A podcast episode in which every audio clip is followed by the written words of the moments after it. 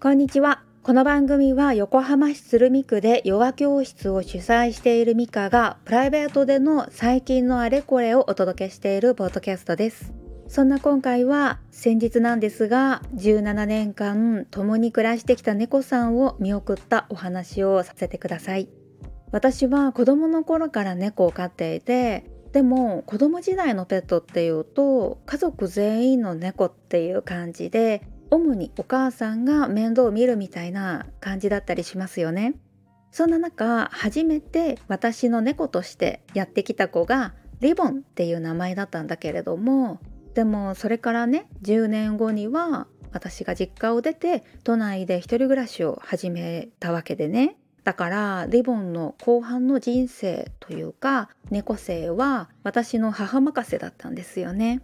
だからリボンの最後の瞬間っていうのも母任せになっちゃってだからもしも私の猫として次に面倒を見る子は最後の瞬間も責任を持って見送らなきゃってね思ってたんです。そうしてリボンが旅立って3年9ヶ月後にレモンと出会ってだからレモンが今の家の玄関から入った時今の瞬間から最後まで面倒を見るっていうね覚悟を持って誓ったんですよねこうして今それを全うしてやりきったという達成感と同時にね喪失感があってそれは一つの時代が終わったぐらいの感覚だったりするんですよね。でここからは話半分に聞いてくださったらと思うんですけれども10年来ねお世話になっている霊視の先生がいらしてその先生から2年前にレモンが17歳の年に旅立つよって聞いてからある意味ずっとお別れの準備をしてたんですよね。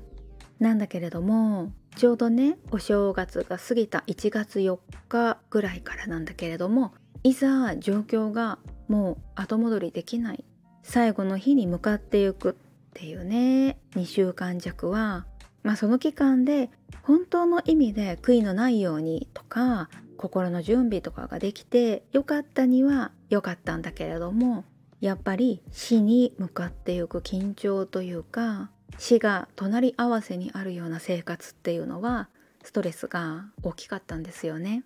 そういう日誌みたいなね毎日の心情の記録をノートに綴っていたので概要にリンクを貼っておきますね。でのストレスマネジメントとしてのね私のポリシーっていうのはまずは人の手を借りた癒しが一番っていうことでレモンを見送った翌日にはもうね体がガチガチだったっていうことで針に行きました。それでもまだ体の緊張がね残っているし当然ながら深く深く悲しみがあって気分が重かったんですよね。なんだけど針治療のねその翌日にはたまたまというかまあこのタイミングだったからこそなんだと思うんだけれども霊視の先生にお目にかかるお約束がねあったんです。だからレモンがね今どうしてるかって聞いてみたんですよね。そしたらまだね家の中にいて体がね軽いのが嬉しくって走り回ってるって言うんです。信じるか信じないかはあなた次第っていうところなんですが私はあレモンっぽいなって思ったんですよね。だからそれを聞いて安心しました。